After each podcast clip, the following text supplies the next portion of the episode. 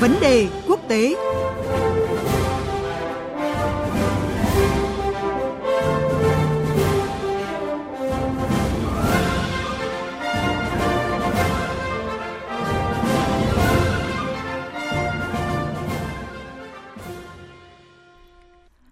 quý vị, thưa các bạn,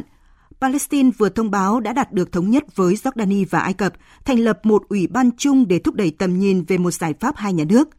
Một trong những sáng kiến của ủy ban là tổ chức hội nghị quốc tế và hòa bình Trung Đông vào đầu năm sau, từ đó thì khôi phục các cuộc đàm phán về giải pháp hai nhà nước.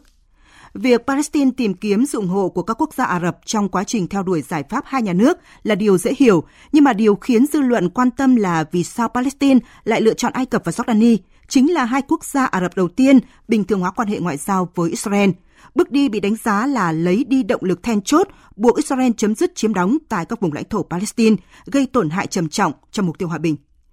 Cuộc trao đổi với Đại sứ Nguyễn Quang Khai, người đã có thời gian dài công tác tại Trung Đông, sẽ lý giải tính toán của các bên đằng sau việc thành lập ủy ban chung này, cũng như là khả năng tác động tới cuộc xung đột giữa Palestine và Israel. Xin mời biên tập viên Thúy Ngọc bắt đầu cuộc trao đổi ạ. Xin chào Đại sứ Nguyễn Quang Khai ạ. Xin chào biên tập viên Thúy Ngọc và quý thính giả Đài Tiếng Nói Việt Nam. Thưa ông, Palestine đã nhất trí với Jordani và Ai Cập để thành lập một ủy ban chung hỗ trợ hội nghị hòa bình quốc tế nhằm giải quyết cuộc xung đột tại Trung Đông. Vậy thì ông có bình luận gì về cái sự lựa chọn đối tác của Palestine khi mà Jordani và Ai Cập là hai quốc gia Ả Rập đầu tiên bình thường hóa quan hệ với Israel ạ? Ngày 1 tháng 12 vừa qua, thì ông Mahmoud Al Alum, Phó Chủ tịch Phong trào Giải phóng Dân tộc Palestine Fatah cho biết một ủy ban chung giữa Palestine, Ai Cập và Jordani đã được thành lập để phối hợp hành động trong việc triệu tập một hội nghị quốc tế nhằm giải quyết cuộc xung đột Palestine-Israel. Song song với việc thành lập ủy ban này, thì Tổng thống Palestine Mahmoud Abbas đã chính thức đề nghị Tổng thư ký Liên Hợp Quốc bắt đầu thu xếp để tổ chức một cái hội nghị quốc tế có đầy đủ quyền hạn với sự hợp tác của Bộ Tứ và Hội đồng Bảo an, với sự tham gia của tất cả các bên liên quan vào đầu năm tới.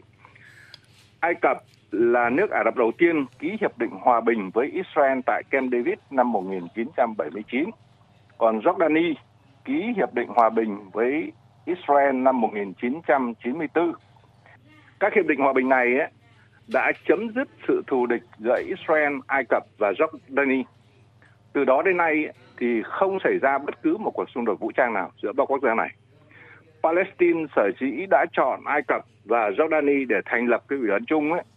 là hai nước này đã có nhiều kinh nghiệm trong đàm phán hòa bình với Israel. Và điều quan trọng nhất là mặc dù ký hiệp định hòa bình với Israel và có quan hệ tốt với Mỹ, nhưng hai quốc gia này vẫn giữ lập trường kiên định ủng hộ cuộc đấu tranh của nhân dân Palestine, ủng hộ giải pháp hai nhà nước và thành lập một cái nhà nước Palestine độc lập. Chúng ta cũng nhận thấy là chính sách Trung Đông của Mỹ thời gian qua thì đã tác động rất là lớn tới xung đột giữa Israel và Palestine, khuyến khích các hành động đơn phương của Israel đi ngược lại mục tiêu của giải pháp hai nhà nước. Vậy thì theo ông, những cái nỗ lực của Palestine có thể tạo ra sự thay đổi như thế nào trong cái lập trường của các quốc gia ở khu vực ạ thưa ông? Chính sách của Tổng thống Donald Trump đã thay đổi toàn bộ chính sách Trung Đông trước đây của Mỹ. Tháng 1 năm 2020 thì Tổng thống Donald Trump đã đưa ra kế hoạch hòa bình dưới cái tên gọi là thỏa thuận thế kỷ. Và mới đây, trung gian hòa giải trong việc bình thường hóa quan hệ giữa Israel và một số nước Ả Rập. Mục tiêu của chính quyền Tổng thống Donald Trump là nhằm xóa bỏ giải pháp hai nhà nước, xóa bỏ vấn đề Palestine và hợp pháp hóa sự chiếm đóng của Israel. Chính sách này đã gặp phải sự phản đối mạnh mẽ không chỉ của phía Palestine, mà còn nhiều nước Ả Rập và cộng đồng quốc tế, kể cả Liên Hợp Quốc và các đồng minh châu Âu của Mỹ. Một chính sách thiên vị hoàn toàn Israel, đánh mất đi vai trò trung gian hòa giải của Mỹ, sẽ không thể tìm được đất sống và chắc chắn sẽ thất bại. Đề nghị hợp tình hợp lý của Palestine về việc triệu tập một hội nghị hòa bình Trung Đông nhằm tìm ra một giải pháp công bằng và bền vững cho cuộc xung đột Palestine-Israel vừa đưa ra thì đã được dư luận quốc tế hoan nghênh và ủng hộ. Như vậy,